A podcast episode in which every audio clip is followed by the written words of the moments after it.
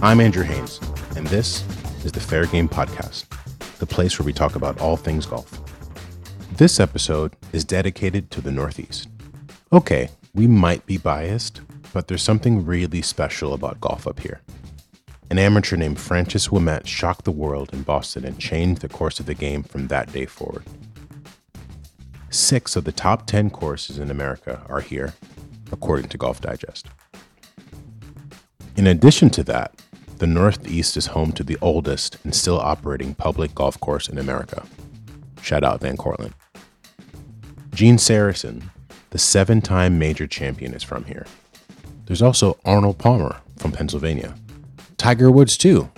Okay, that last one isn't true, but let's get back to the main point here. Even though there's always a chance that it might snow in May, a lot of awesome stuff is happening up here when it comes to golf. For this episode, we've got two up and coming guys in the golf space from our neck of the woods. The first is Dan Sullivan, the founder of Solo Golf Co. The other is Christopher Kavanaugh of Cavi Design.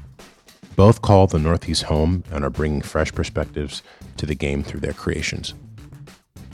Let's get started. Hey guys, thanks for being on the podcast. Um, the first question we like to ask, just to kind of set the stage, is tell us a little bit about how you each got into golf. Um, who wants to go first, Dan? I was gonna I was gonna delegate to Chris, but I'll go first. Um, so I've been in golf since I was a kid. So I grew up um, on a golf course. I grew up working in golf, playing semi-competitively. Um, didn't play in high school. Played for two weeks in college. It's kind of a funny story. Um, and then switched to the other sport I went to college for. And then um, after college, stayed working in golf, mainly in caddying. And then really from there, I got away from the game for about a decade. And then what happened was I was kind of finding myself um, relatively you know, at that, you know, quarter life crisis point where it's trying to figure out what you mean, you know, what you stand for, what you want to do, um, which ultimately kind of brought me back to the game to kind of bring what I think is kind of our perspective on what golf clothes can be, and specifically for us, what mid layers and sort of outerwear could look like in the sport. Um, so, yeah, that's that's my two cents on how I got back into it and what it's looked like. Nice. By the way, what was that other sport? What did, that you played in college? What was that? Uh, lacrosse. Oh, lacrosse. Nice. I mean, I I love how all of the uh like just the swing sports um always come back to the golf. So you played golf first, then you played lacrosse, or did you play both growing up? I played both growing. I played every sport growing up, but the golf and lacrosse were my two sports growing up. And then I went further towards lacrosse, played that more competitively, got away from the competitive golf, left that to other siblings of mine. And then when I, the funny story about college golf is so my brother, who's quite a good golfer, played for the school I went to. He left the mm-hmm. school. And then as he was leaving, he told the coach, Hey, my brother's coming here. You should have him on the team. So two weeks before school started, the coach calls me, invites me up, puts me on the team. I joined the team. He was, and his his quote was, Dan's more of a casual golfer. I can tell. So then from that point forward, I said, I'm going to go back to the sport that I came here to play. That's funny. Um, so it, like you've played both of them. I consider both of the sports to be very difficult. Which one for you is more challenging, lacrosse or golf? Golf, 100%. Yeah. That little lacrosse ball flying around, moving at God knows what speeds. No, no, you have no issues with that. No, no, I, I don't have issues with that. I don't have issues with getting hit. I don't have issues with the fact that I can't feel my forearms sometimes. I don't have issues with any of that. I have issues with sometimes hitting a golf ball in the right direction, and it's all upstairs. It's all upstairs. That is 100% true. uh, Chris, tell us a little bit. How, how'd you get into the game? Yeah. So, um, I guess on the topic of like other sports, like, so I'm definitely, I played hockey my whole life. That was pretty much um, I mean, that's took up my entire life, especially all the way through college. Uh, played some baseball too, but yeah, I don't know. If you play hockey, it's like you kind of have to play golf. It's like the two and two kind of like go hand in hand. I feel like it's just like it's just one of those things. But um, yeah, getting into golf was like different for me. So my dad was a golf course superintendent for 30 years. So he just retired like two years ago. So I kind of grew up working on a golf course since I don't know, I was like 12 kind of cutting greens and just learning all that kind of like the back end sort of like what goes into it, which is just crazy. And it's just giving me like such, such an appreciation for like what goes into to, to tailoring a course and seeing him work just like crazy hours and having to answer to to members and things he's got to he's got to deal with was like uh, really eye opening for me and kind of gave me a really good work work ethic, which which was cool. But yeah, I didn't even play golf then. I, I probably didn't pick up a club and like actually start playing until I was like 15 or something like that. And just did some like random like tournaments with my friends and I was terrible. Like my buddies were good and I but I would play in these tournaments with them just so I could play golf. Like I would just love getting up. I used to wake up at like 5 a.m. on days I wasn't working at the course so I could like go out there and hit balls with all the members and stuff like got there and, and did stuff like that. And then um yeah, I know life kind of hits you. Hockey kind of took over for a really long time uh, for sure. And then, you know, after college, all of my friends start picking up golf clubs too, and it's like just a, just a place to hang out. I'm definitely a casual golfer, about as me- mediocre as I got to golf, but I have a good time just kind of going out and you know just doing my thing. I just I like being outside, so that's kind of what it's where it's come from for me. Nice, that's awesome. Uh, it's interesting. Like your dad was a super. What is like? Is there is there anything in terms of golf course maintenance that you don't know how to do? Like, can you check all those boxes? that's a good question. I'm really bad at cutting holes because that's like tough. That's tougher than like it looks, man. It's like it's a workout. so it's like that. That's probably the only thing I would like defer to other people to do. But yeah, I mean, I cut fairways, greens. You know, I've done done pretty much everything that there is there, and it was funny too. All my my high school buddies wanted to work there because it was it's pretty free and, and fun when you work on a golf course because you can kind of mess around too at the same time. But and then you get to like you know play every once in a while. Um, but yeah, I don't know. I've pretty much done everything on a golf course. I would say. nice. That's yeah. That's cool. I mean, my um, my dad growing up, uh, my dad was a contractor. I grew up in Virginia, and you know, I spent my summers like helping him, you know, build roofs and you know put in tiles and showers and stuff. So my knowledge of these things is like minimal. Like I could kind of do them a little bit. I can I can do it enough to not to not like cut myself. It won't be like the best, but it's it's reasonable. So I did absorb a little bit of what my dad was doing. Um, cool. And then just to transfer a little bit, I want to circle back with you, Dan, just to talk a little bit about solo. And you talked a briefly about just the origin of just you, you know, wanting to kind of like you know do something a little bit different in golf what was that kind of like i don't know i guess i would call it the inception moment for you guys to say like hey this is what this is what we see that is missing from golf this is what we want to do and, and how do we go about doing it like what what's your story yeah um, i think a lot so since i've been around the sport for so long um, i was fortunate enough to belong or my parents belonged to a club when i was growing up so i grew up really immersed in kind of the wide spectrum of you know what golf has to offer is from private places to you know municipal courses to all of that and kind of what it represented from a from a clothing perspective and so i think the one thing was that as i was getting older and kind of forming my own perspective on what you know what i like from an aesthetic side of things and what i think fashion can be and what it represents that sort of opened up this kind of perspective that there's a lot more that can be done in golf. I look at golf more like it's it like like uh, Chris was saying, it's an outdoor sport. You, you're you're basically walking around a field, smacking a ball around with a stick. Um, you know the fact that there are specific things and uniforms and you know um, dress codes that must be abided by. While I fully understand it, I do have a little bit of a perspective where I think it's unnecessary at times, and I think there could be a lot you know that could be done to open up the game when it comes to you know how you expect people to dress um, and what that necess- you know what that ultimately means so i think that's a lot where solo came from was you know i was kind of growing in my sense of my identity from a clothing perspective and then you know also as a person and then looking at the sport and saying you know it, it i was kind of we were kind of i started you know developing the brand back in 2016 and so it was kind of at that beginning point where a lot of brands, you know, both from a menswear perspective, but also within golf, were starting to see that there was opportunity to do other things. And I specifically thought there was opportunities within kind of like the mid layer and outerwear space to just do some interesting stuff and to kind of bring new and fresh ideas, you know, to the table that aren't necessarily being done. Um, so it's kind of like a lot of things coming together, but I'd say it's it's it's a lot of you know just um, trying to bring fresh approaches and broaden the perspective of you know what golf clothes can be. Nice. Is there a like a the name of the brand? Does it stand for anything? Like how'd that come to be? Yeah, the name of the brand. Um, there were definitely a bunch of names, which I won't say what they were because it's kind of embarrassing. the name really just comes from kind of like the individual perspective, the individual identity, and you know your own sort of um, identity with what you wear and kind of how you perceive yourself and how you want others to perceive you. Because it's really just all about you. And golf's an individual game, you know, ninety nine percent of the time. So it all kind of wraps into that. For sure. Cool.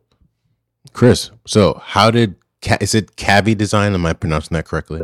Yeah, correct. Yep. How how'd you get started doing that?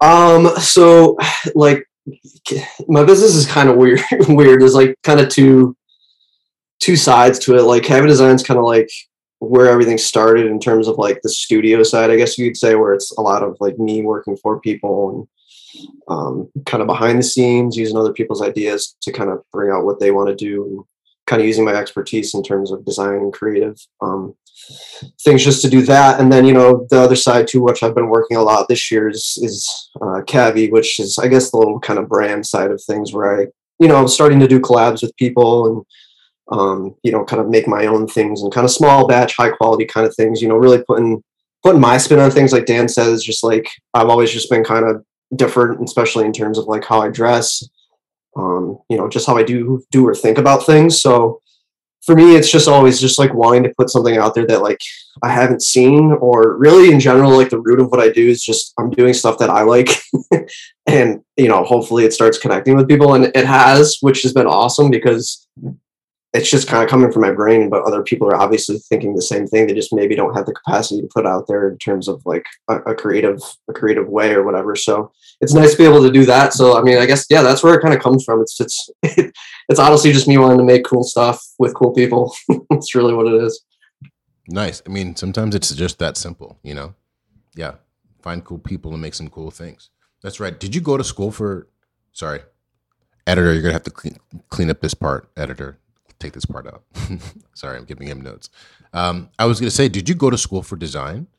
Yeah, I went for graphic design. I went to um, Oswego, New York. It's like north of here where I live. Um, yeah, I went there for four years. Um, and you know, design's kind of a no, it's I I've been lucky in terms of I've no, always known like I wanted to do creative like thing. I've never like questioned that. Um, I was always drawing, doing stuff when I was a kid, and then obviously once I found like the computer side of it, I was like, wow, this is amazing because it's like what's weird is people think I'm like some like amazing like drawer, like illustrator or whatever, but like I need all the help I can get. And that's kind of where I got my style from is like being able to like just be messy and stuff. So once I found the computer, it's like, all right, I can kind of do whatever here. There's so many options of like just being able to find a process. So yeah, right. I, I uh, kind of found my process there in, the, in those four years. I don't, I don't know how much I learned at school. To be, honest, I was pretty hard uh, self-taught just in terms of like grasping my style. Um, but yeah, I did go to school for it. But once you like really start to like something, you just dive into it. So I just dove totally into it once once I got the basics down from school. Yeah. Nice man. No, that's freaking awesome. It's so funny. I yeah, because I went to school for design too. You learn you learned a decent amount. You learn the basics, but like all of I would say most of the actual things that I actually know and stuck with me are the things that I just did just from real job, real life, being thrown into the fire and clients with ridiculous briefs and ridiculous time frames. So that's how you do it. Um, it is funny. Like I feel like, and maybe this is me. I'm biased because we all live in the Northeast. Um, but I think you know, one, the Northeast is one of the most special parts of the country when it comes to golf there's a lot of history here. I mean, the Open just happened. I was at Brookline. I went um, Monday, Tuesday, Wednesday. That place is amazing, and just you can feel the history there, which is wild. Um, but not only is there history here, there's some really great golf courses, but then there's a lot of, I think, There's a lot of like you know new, younger, uh, emerging t- emerging talent and brands coming out of this part of the country, um, including you guys. And in terms of course design and just courses you love to play, I love to just take a moment and have some fun. Uh, in the Northeast, do you guys have like a top three list? I'll do mine last, but I love to hear top three courses in the Northeast that you've played. The parameters include it has to be, let's say, north of. Should we include Philadelphia? Should we? Yeah, let's include Pennsylvania. It's like Pennsylvania and to Maine. That is your region. Top three golf courses. Such a good question. Yeah, that's Chris, do you, do you have your answers off the top of your head? If not, I, can go. I, I can say two right off the top just because it's like they're close to home. And so I'm going to go one just because I worked there. It was my dad's course, Stafford Country Club. It's in Leroy, New York. Beautiful place. it's a ton of trees. Uh, pretty short, but like it's tough, man. The trees are, and my dad, when he was there, took out so many trees and it's still impossible. Um, so that I would say that's one. There's one in Rochester. It's a links course called Ravenwood. Uh, had a chance to play that a few times. That's a really great course. Three, I'd have to think. I'd have to think on third. So I don't know, Dan, if you want to jump in. I'll, I'll rip mine. Uh, I just changed my mind anyway while you were talking. Um, I, so I've had the pleasure of playing Boston Golf Club, um, which is over in Hingham, Mass.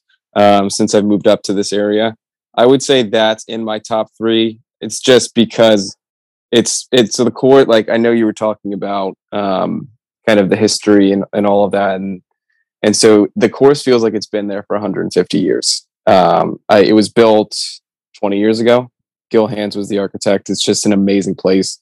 The amount of um, the amount of different types of or the, the use of the land is what I find most impressive. It's it's got a lot of different elements kind of mixed in, um, which I find just to be really interesting. So from a purely like design standpoint, I think that's really a fantastic course. Um, Number two favorite for me would be Newport Country Club down in Newport, Rhode Island.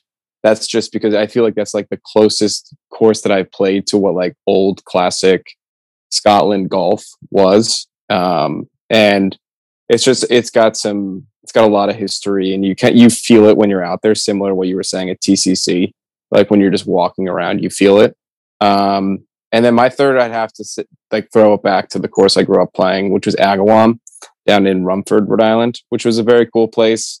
If I had any chance I get to get back and just go walk around that track, it's just pretty special. Nice.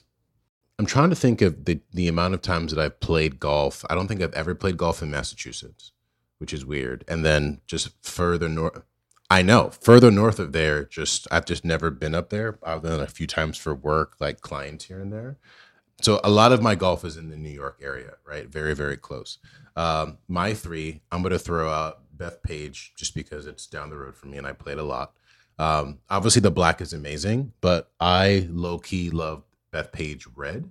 I think that's the one that gets slept on a little bit. It's just it's designed and it's lengthy, uh, and there's a lot of these like challenging par four, 472 yard holes where you really have to think about what you're gonna do um, and you're hitting like long irons into greens. So I love that. Um, other courses that I love, um, a buddy of mine joined this track and I tag along. So shout out Jamie for letting me tag along. Um, it's called St. George's out in uh, Setauket, Long Island. Beautiful. And it is your typical, like, you know, Long Island, far out east, Hamptonsy, like beautiful, you know, meadowy landscape, but it's just like nice. It's simple, understated, you know, some interesting, challenging shots, but it's just like pretty. Kind of a tough walk sometimes. You know, not I'm not in the best shape right now, but it's I love playing it. Um, and then my third, I was going to say Sleepy Hollow, which I, I like that one a lot. I think one of the things about that place that I love, I love an old, massive clubhouse, and that one is I think probably the biggest one that I've ever seen because it just feels like you know you got to walk in and wear a blazer, which I like. So that's me. Suited and booted. Yeah. Nice. Chris, we need one more from you. Yeah, I got it. Um, I was between two, but Dan, you might know this one. So it's uh, it's called Highland Links. It's out in North Truro on Cape mm-hmm. Cod. Yeah, and it's just like so. I've been going out to Cape Cod forever. I used to work out there in the summers, just kind of go up and hang. Uh, my family had a house there. Um, it's just a beautiful spot. It's like really, there's just like nothing there. it's just ocean and it's just awesome. And it, yeah, it's just this little nine hole Highland Links course, and it's just it's right on the water, and it's short, but like nothing special. But it's just I don't know. It's beautiful because it's just like hits close to home for me. Just like brings back a lot of memories of like even before playing golf. There's like a lighthouse right there, so you can kind of walk through the course, go to the lighthouse, see the water. And then once I started playing, I was like, man, this is so much fun. You wake up early on like Saturday during vacation, and then just play nine holes and then go hit the beach. So it's it's just it's just one of those one of those places for sure. Nice. That's awesome. I need to yeah, I need to come up there because it's so close. I might as well. Literally, you guys are like three hours away, if that. Um, uh, I love to circle back a little bit and talk about just origins from from each of you, respectively. Um, I kind of like to find out like the very first thing you made or the very first graphic. Maybe we can start with you, Chris. Like you've done so many different things for a lot of different people. Do you remember what was the very first, you know, golf graphic that you made? And was it for you? Was it for another brand? You know what I mean? Yeah, yeah. Um, hmm.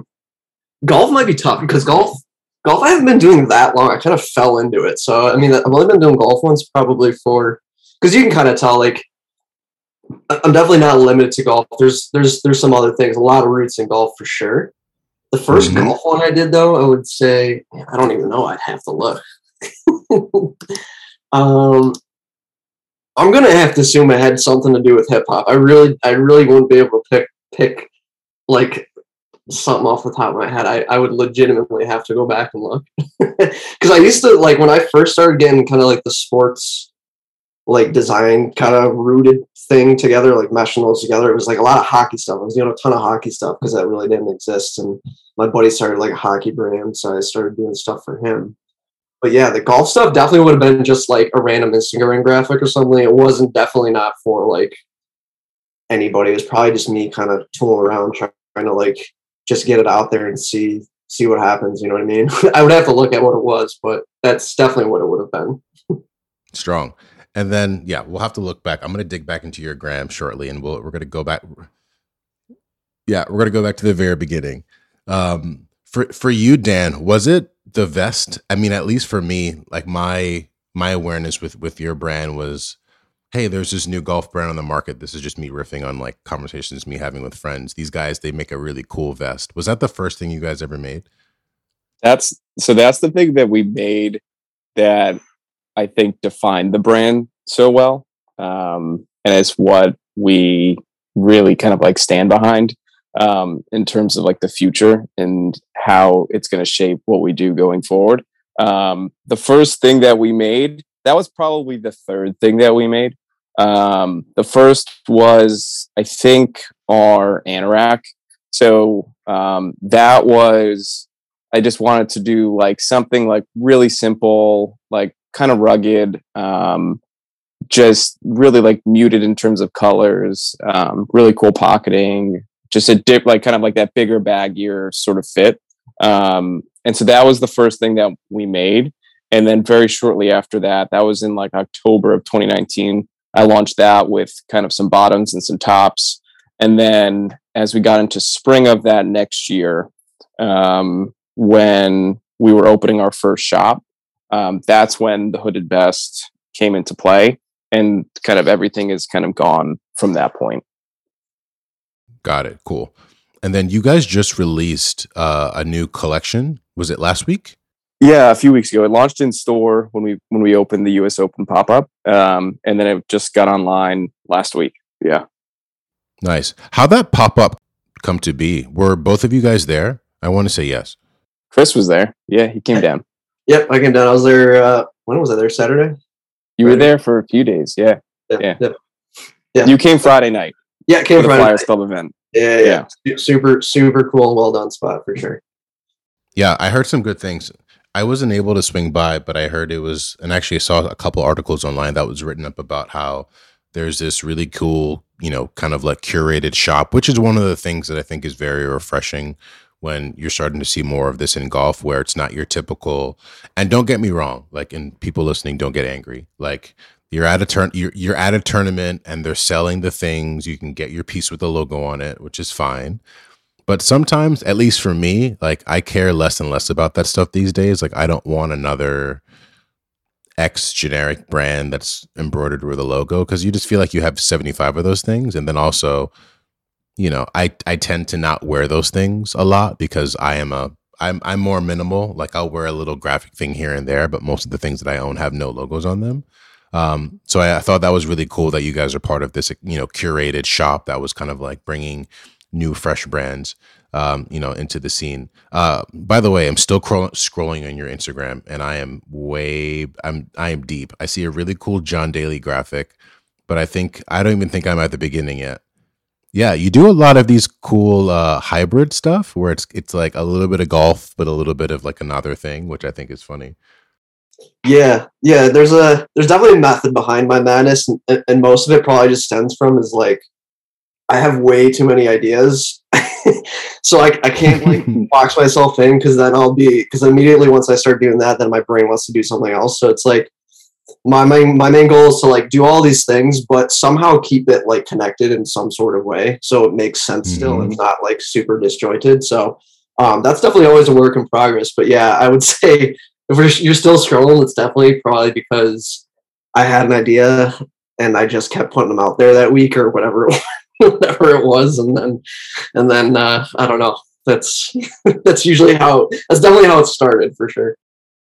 Oh yeah, I'm I'm still scrolling, but I will say it's cool. Like I love how you you know you're kind of like using Instagram as this uh this you know idea place where you just it's like a mood board where you're just throwing out ideas and concepts to kind of like see you know, see what you like and see what sticks, which I think is is cool. I don't know. I have learned to appreciate using Instagram for things that it's just like the non-traditional, like you're not just using it to post pictures of, hey, here's a pizza, like whatever, which I I do from time to time, but I love how it's kind of become this in a weird way.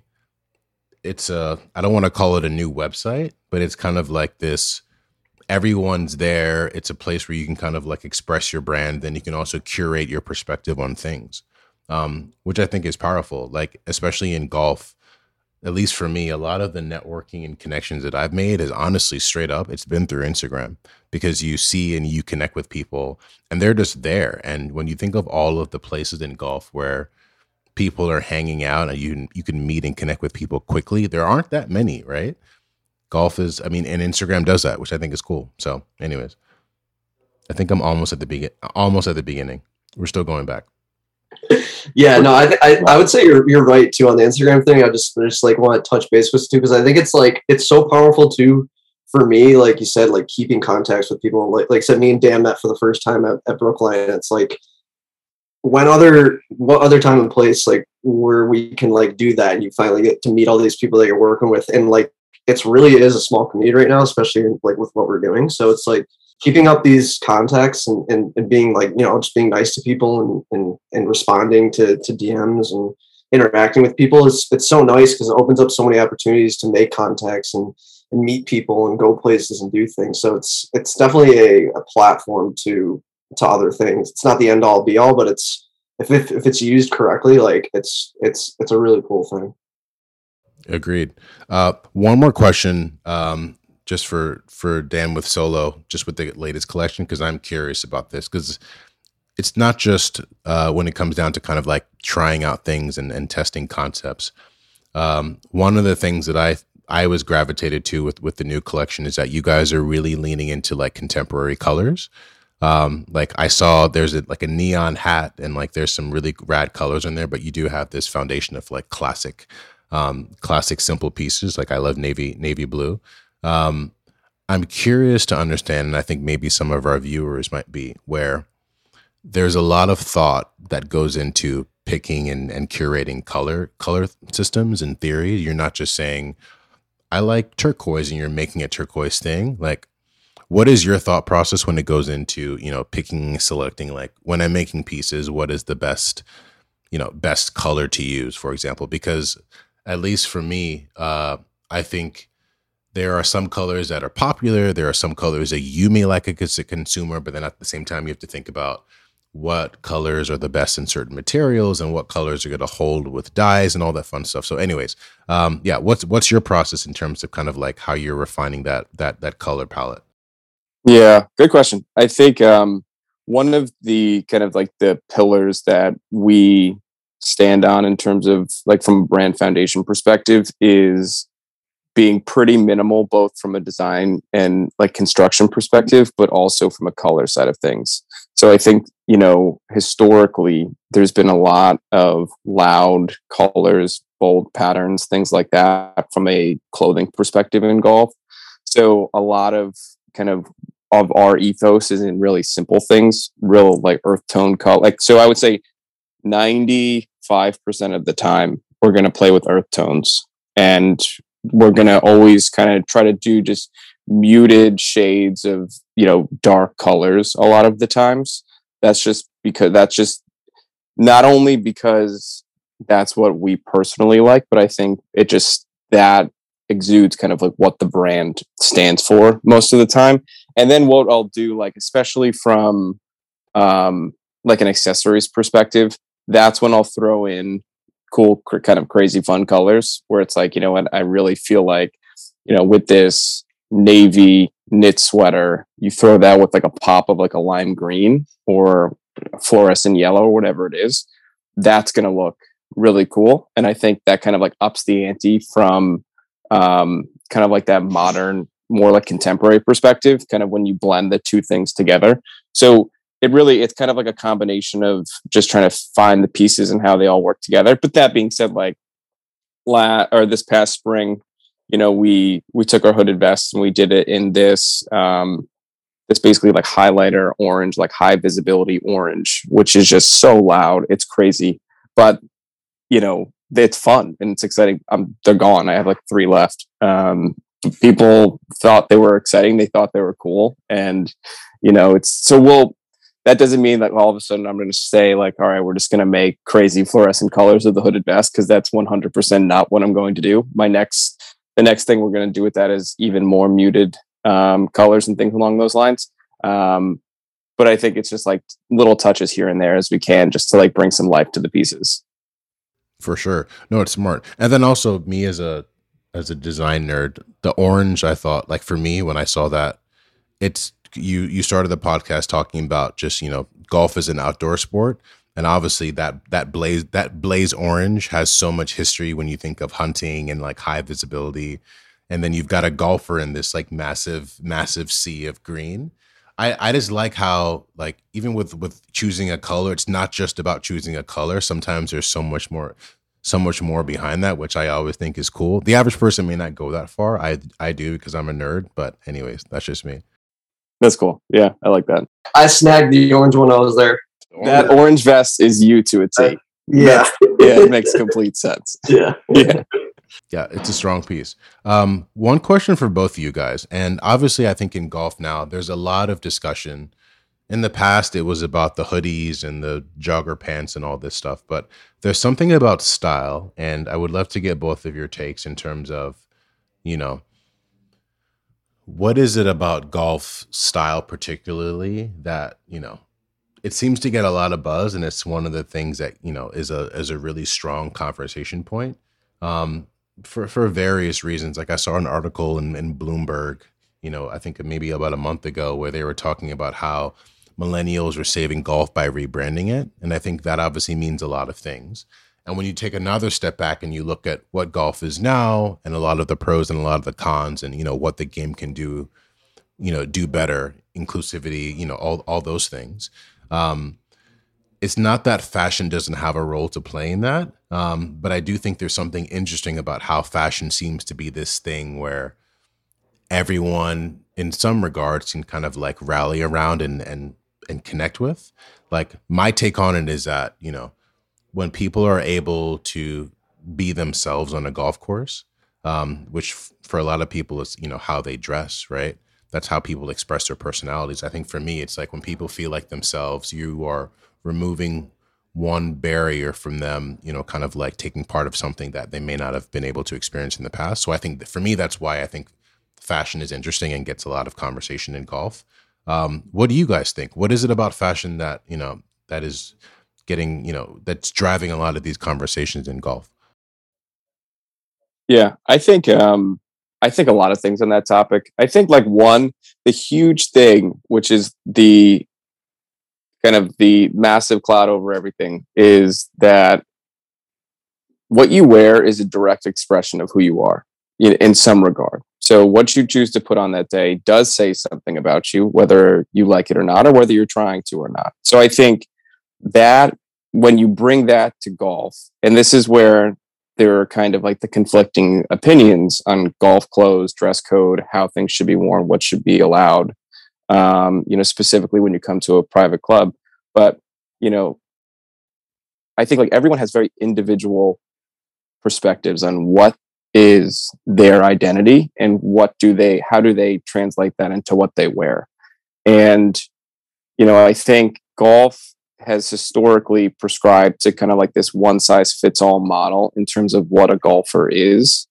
And the younger generation, I would say, and this goes, I would say, well into the you know what you would call a middle aged person. This uh, this new generation in golf says there's there is a different you know sort of um, perspective that we want to bring to the game beyond kind of what it always has been historically. And so I think you know, it's always this kind of, you know, little bit of a battle to figure out, all right, you know, you are going to play at, let's just say one of the, you know, tracks that you mentioned or I mentioned, which are, you know, private clubs, there is a dress code. You are required to tuck your shirt in. You need to make sure that that shirt has the straight collar. It does this.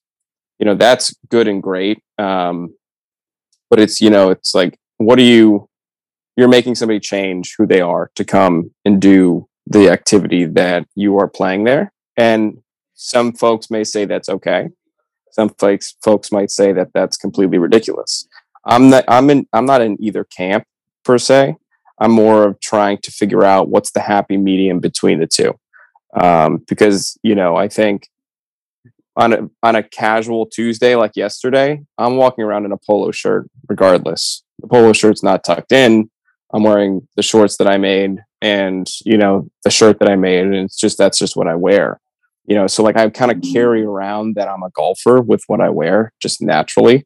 Um, but I think it's like there's a lot that golf can kind of learn from like other outdoor sports. I think specifically where there are different identities and there are different people that kind of participate in that game, and there's definitely more room to kind of broaden the perspective. Like the shirt that you're wearing, Andrew, black and white striped cotton t-shirt, looks great, classic look.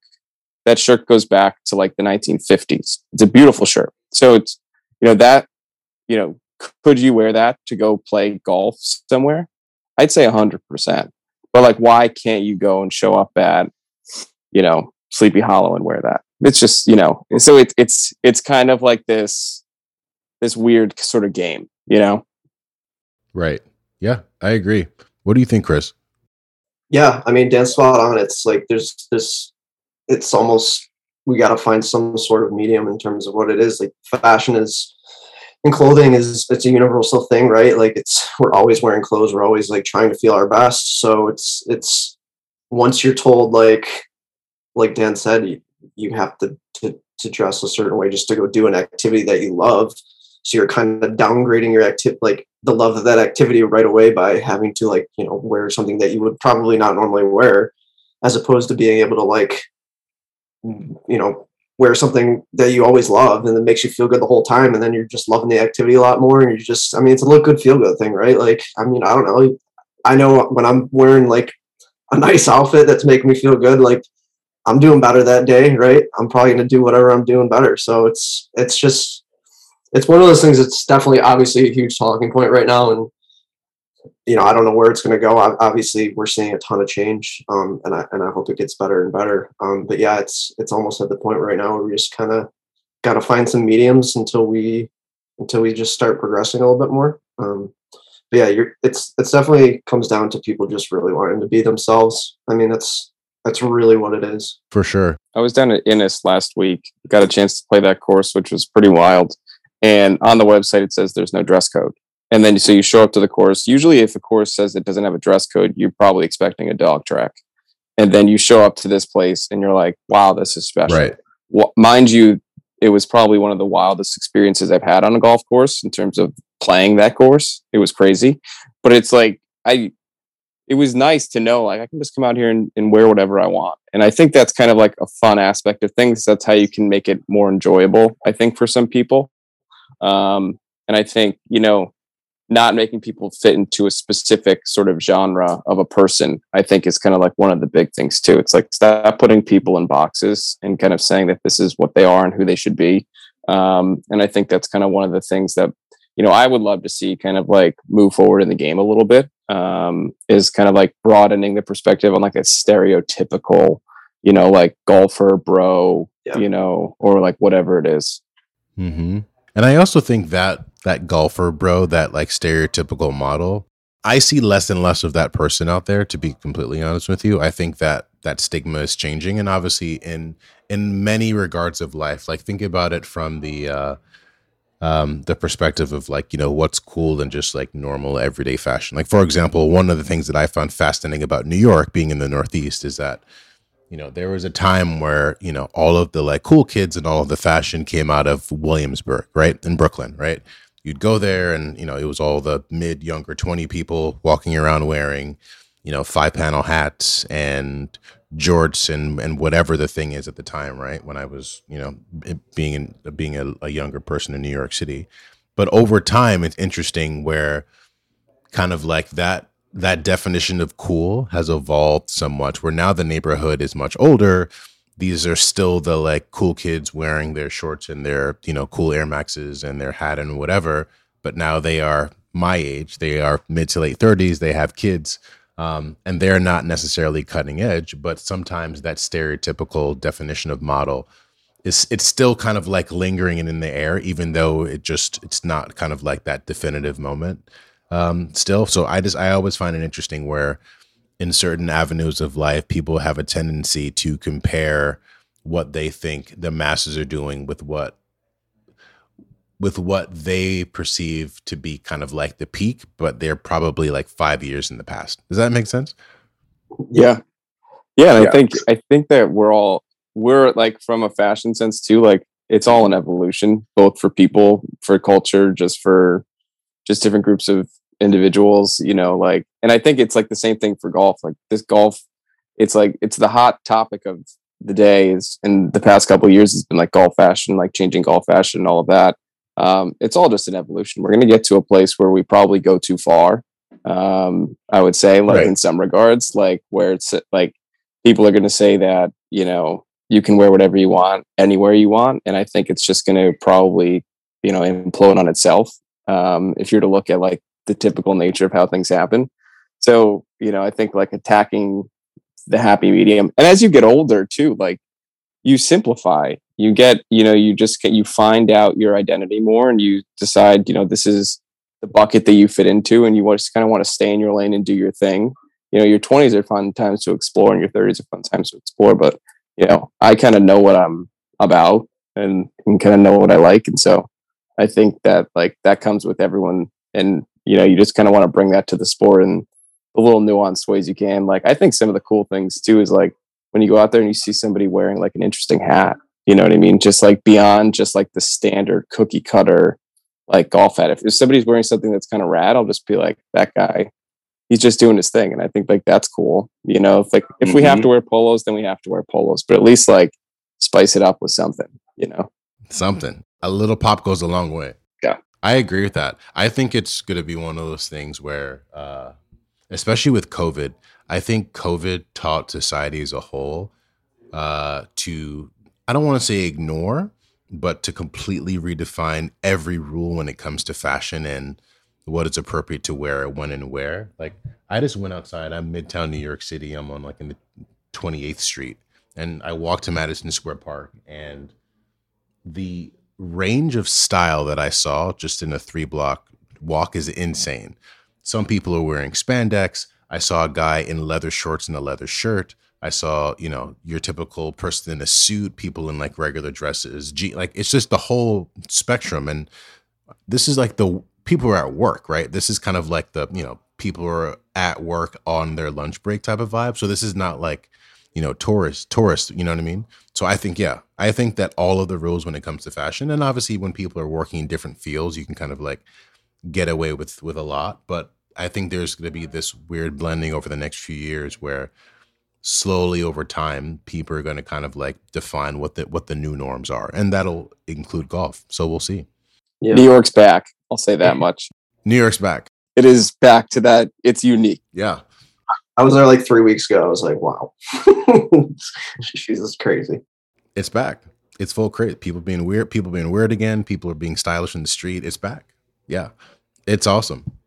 Dan, to like to add what you you were saying too is like I would like, yeah. You, when you get older, you do you kind of find your style, right? I I I just wish like people would like stick to that as, as sometimes it's like I I just I wish people would stop chasing trends so much because I feel like that's where we just get like all over the place, and then like there's so much turnover once everybody's chase, uh, chasing trends that it's like you just get this all dis- disjointed, like, and that's when people start like going at it with like what's cool, what's not cool. So it's like I just wish more people would kind of like find I don't know what they like, right? Like to me, that's a huge part of like your expression of yourself, and I know it's not always easy, but I think that's where like chasing so many trends is where you get into a lot of trouble in terms of like kind of tr- trying to like build you know even in the golf world like like a platform to to a medium of of how we kind of handle all of this you know?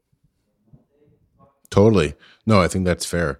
If when it comes to your art chris because obviously i think you have i see there's a common thread with with a lot of your work um i think it's how you use color um but then there is some fun fun flexibility into terms of like your your line styles for me. Like some things are a little bit more geometric, some things are more like handcrafted. Do you have a preferred like if you said, "Hey, this is going to be the one style that I draw for the next 6 months." Do you have like one one lane that you'd prefer to stay in or not necessarily? Are you like, "No, like let me lose." um yeah, I don't know, I could change tomorrow, who knows. I would say uh you can probably see it kind of like that messy like line style uh, is probably what most people probably know what I, I, I work by. And like I said, uh, like kind of earlier in the show, that's typically because I can hide mistakes in terms of drawing if it's good or not, if it's good or not. Uh, but I also do everything with a mouse, which people don't know. I kind of just developed this process over I don't know years it's been. So I kind of got like that process down, so I can kind of not like rush through things, but like I just know when I need to do something and I'm doing it in that style, like I can just bang it out of the park like no problem. All of your artwork is via mouse. That is like okay. So uh, sorry, I need to pause in a second and really acknowledge how difficult that is. Um, I can I cannot draw anything on the computer unless I have my iPad, and even then, it's it's somewhat limiting. Yeah, that's that's amazing. Yeah, I almost bought an iPad, and then I like like I said, I just like got this process down. I'm like, you know what? I don't. Well, I'm not even gonna mess with it. Like, there's probably a way easier a way to do like what I'm doing. I'm sure there is. I just it works for me, so I just stick with it. yeah, if it works, why not? Yeah. So you basically drew this. I'm looking on your Instagram. I've been here the entire time. Uh, the the Thomas Shelby Peaky Blinders, uh, where he's got the putter over the shoulder. That was drawn via mouse. Yeah. Yep. Amazing. But there is a process to it, right? Like not everything's like freehand. Like I, you'll see, like I do a lot of freehand stuff, but I do a lot of like reference stuff too. So there's a way I like chop mm-hmm. and screw on Photoshop so I can have my process down to make sure I can do this style, right? So it's not like me just like completely freehanding all the time. But yeah, everything's right. 100% done by mouse. Yeah. That's awesome. When uh, Chris and I did this, um, when I reached out to him a couple of months ago to do something for the shop for these teas that we wanted to put out, it was the the super messy is what like even you say that's your favorite and that's the one yeah. that you would you would go to that's literally just like i die for that. It's so good. Yeah. Yeah that yeah so the one we did for for the for the pop-up shop yeah that that one was like i think you sent me a picture of brookline right? Obviously so that's like in the foreground. And then from there like that style too where it's got some colors in it mixed with like the hard lines i kind of just that's just off top of the head. I kind of just like to have fun and kind of almost like cartoon draw. Like like it's like that old 90s like album cover kind of vibe. I don't know. That was yeah, that one was specific. We kind of knew what we wanted to do for that one. But it's like the stuff where you just do like the black and whites and the lines. It's Yeah, just, yeah, yeah, It's just so clean. yeah. Yep. Yeah, that was a super fun piece. I'm trying to remember where I've like this style of art, like the very first time. It'd be interesting to like do a little bit of research and just the origin of this style. But you're right, it is very like 90s. It is kind of like, you know, New York City 1988 kind of graffiti esque graphics. It's super cool. Yeah. Yeah, it's all meant to be very uh I mean, I'm like I'm uh chaos with organization, so that's kind of where like if you like came in and saw how my like laptop is and like how I actually work in my files and stuff, you would not have a clue what's going on, but like everything makes sense to me. You know what I mean? So it's kind of like where the work's a little bit of chaos, but like everything kind of comes together if you look at it as a whole. At least I hope it does. Maybe it doesn't. Oh yeah, I agree. Yeah, that's the number one rule with designers. Never look on the designer's computer. Don't look at my Photoshop files. They are absolute trash. My desktop is a a, a, a dumpster pile. Like there's just a folder called I have a folder called under the bed where I just put all of it. Everything's just in there. It's organized, but it's but but at least it's in a folder, so my desktop is actually clean. So yeah, I agree. There is a method to the madness. yeah. I'd love to talk a little bit about, you know, what you guys are just up to for the rest of the summer, plans for your respective brands. Um, yeah, and then we'll like wrap up for a little bit. Yeah. So what are your plans for the rest of 22? We're doing another pop up um, at the end of this year. Um, so we're doing so that's kind of a big thing we're planning for. We came out with our summer stuff um, a few weeks Mhm. ago. Fall stuff is kind of pretty exciting. We've got some new stuff we're doing there. Um, getting into a lot um, more green grass um, type of places, which will be good because you know I think it'll be good to kind of get that. Um, you know, I think because we go so simple with our designs, I think it does work well. You know, kind of working with some very specific clubs, you know, and stuff like that to um, get um, you know our stuff into their members' hands, and and so we're going to focus on that a bit. But yeah, so we got the pop up, and then next year, like to be completely frank, I'm like I'm pretty like locked in thinking we might do like a permanent space. Um, so Nice. feeling that one out, figuring out like what that's going to look like. But I don't know. I feel like New York, like I'm always thinking about New York too, and like what's the opportunity down there. There's, it's just golf is such a crazy sport, and I feel like there's so many golfers in New York, and there could there needs to be more of a presence kind of in the city. So I don't know. I'm always thinking about how we could figure out something down there too. For sure. Chris, what are you up to? What are your plans for the rest of the summer? I got a lot of client stuff, just getting through kind of behind the scenes things. Um, so you know, pretty much the fuel of the fire there. But uh, like I said, this this year has been a lot of me concentrating on kind of putting out um, just some like staples for my brand, kind of kind of kind of stuff, like real low key. Uh, like I do make a lot of graphics, but like in terms of like what I wear, I'm pretty I'm pretty low key. So I just, just want to keep some simple. Is just to represent kind of like you know my brand side of things um, and at the same time you know some small collabs making some like smaller like not even like hats and tees just like some random things with like really small um you know artists or or artisans who you know kind of make like some some off brand pieces um i have a cool collab coming up uh in japan which i'm super excited about so that was that was a lot of work um i don't actually know when that's completely launching it's like i think it's sometime next month, um, but I don't have all the details on that yet. But I'm really excited about that. Some really cool pieces there, some staple pieces that I'm going to carry through to my store. Um, and then in August, um, one of my buddies I met through here is doing a, a really cool meetup in LA. So I'm to try to head out there for the first time. I've never really been past Texas, so um, I work with quite a few people out there. So I'm excited to kind of just maybe get out there and get some boots on the ground, meet some more people, and put some more stuff uh, put some more stuff out there so people can, can kind of represent a little bit i'm just i just like making stuff I, you know it's just like that's really all I just i want to keep doing Yeah. No, that's exciting. Making stuff is fun. Do you, you guys playing in any tournaments, by the way? You guys doing any tournaments this year? Uh, i just did one uh, at a really cool place at tunia it's a turning stone resort it's like a casino here for like a foundation here uh, um, i'm in syracuse like i said so uh, jim Boeheim, the basketball coach does like a really cool tournament so i just played in that but that was like the really only one kind of on par. Right now, I, ju- I usually just kind of tool around on the mu- munis here. My buddy's a member at a course, and not too much planned. I'm just kind of just weekend golfing. Nice, Dan. You you doing any tourneys? Might jump into a couple Flyers Club events. You know, later towards like the fall, they've got some pretty epic spots that they're landing. Um, but I've got four kids, so my ability to go out and play golf is pretty limited. Um, I I reserve I it you. to after bedtime range sessions and squeaking in nine holes like when the sun comes up. So Yep, I hear that.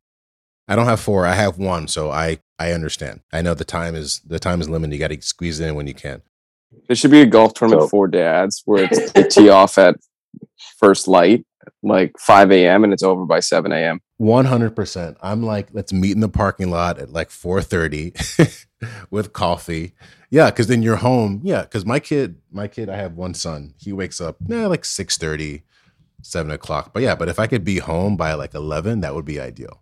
Yeah, be home, watch some cartoons. He has some lunch. He takes a nap. I take a nap, and then we get on with the rest of the day. I know it's it's true. I always I so I was talking to somebody last week and they're like the guy guys love to complain about how tired they are when they get home from golf. And it's like the wife's like worst nightmares, like when you come home from golf, but then she's had the kids for like six hours. You're like, "I'm so tired. Yeah, but that's a that is the thing. It's so funny because you know having a kid, what I've had to do is, well, one I I walk less, but I still try to walk. But then I I got a push cart because before I used to car- carry my bag. I'm like I'm going to play as hard as I can and kill myself on the course, and at least I'm going to get a good workout. But like now that I can't go home and pass out, because when I get in the door, I have to be at hundred, right? So I got I got the push cart. I will you know ride in the cart sometimes. I have an emergency stash of Red Bulls I keep in my trunk. So it's yeah, 'cause I got to be hundred when I get home. So that's what you do when you get old and, and have kids and play golf. When you get home, you basically cancel your next round. Oh.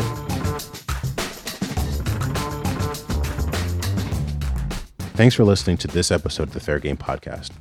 If you haven't already, you can hit subscribe on Apple Podcasts, Spotify, or whatever service you may be using. You can also follow us on Instagram at Fair Game Golf and check out some original videos on our YouTube page. You can find all these links in the episode details below. Hope you guys are getting back on the course out there. We'll see you next time.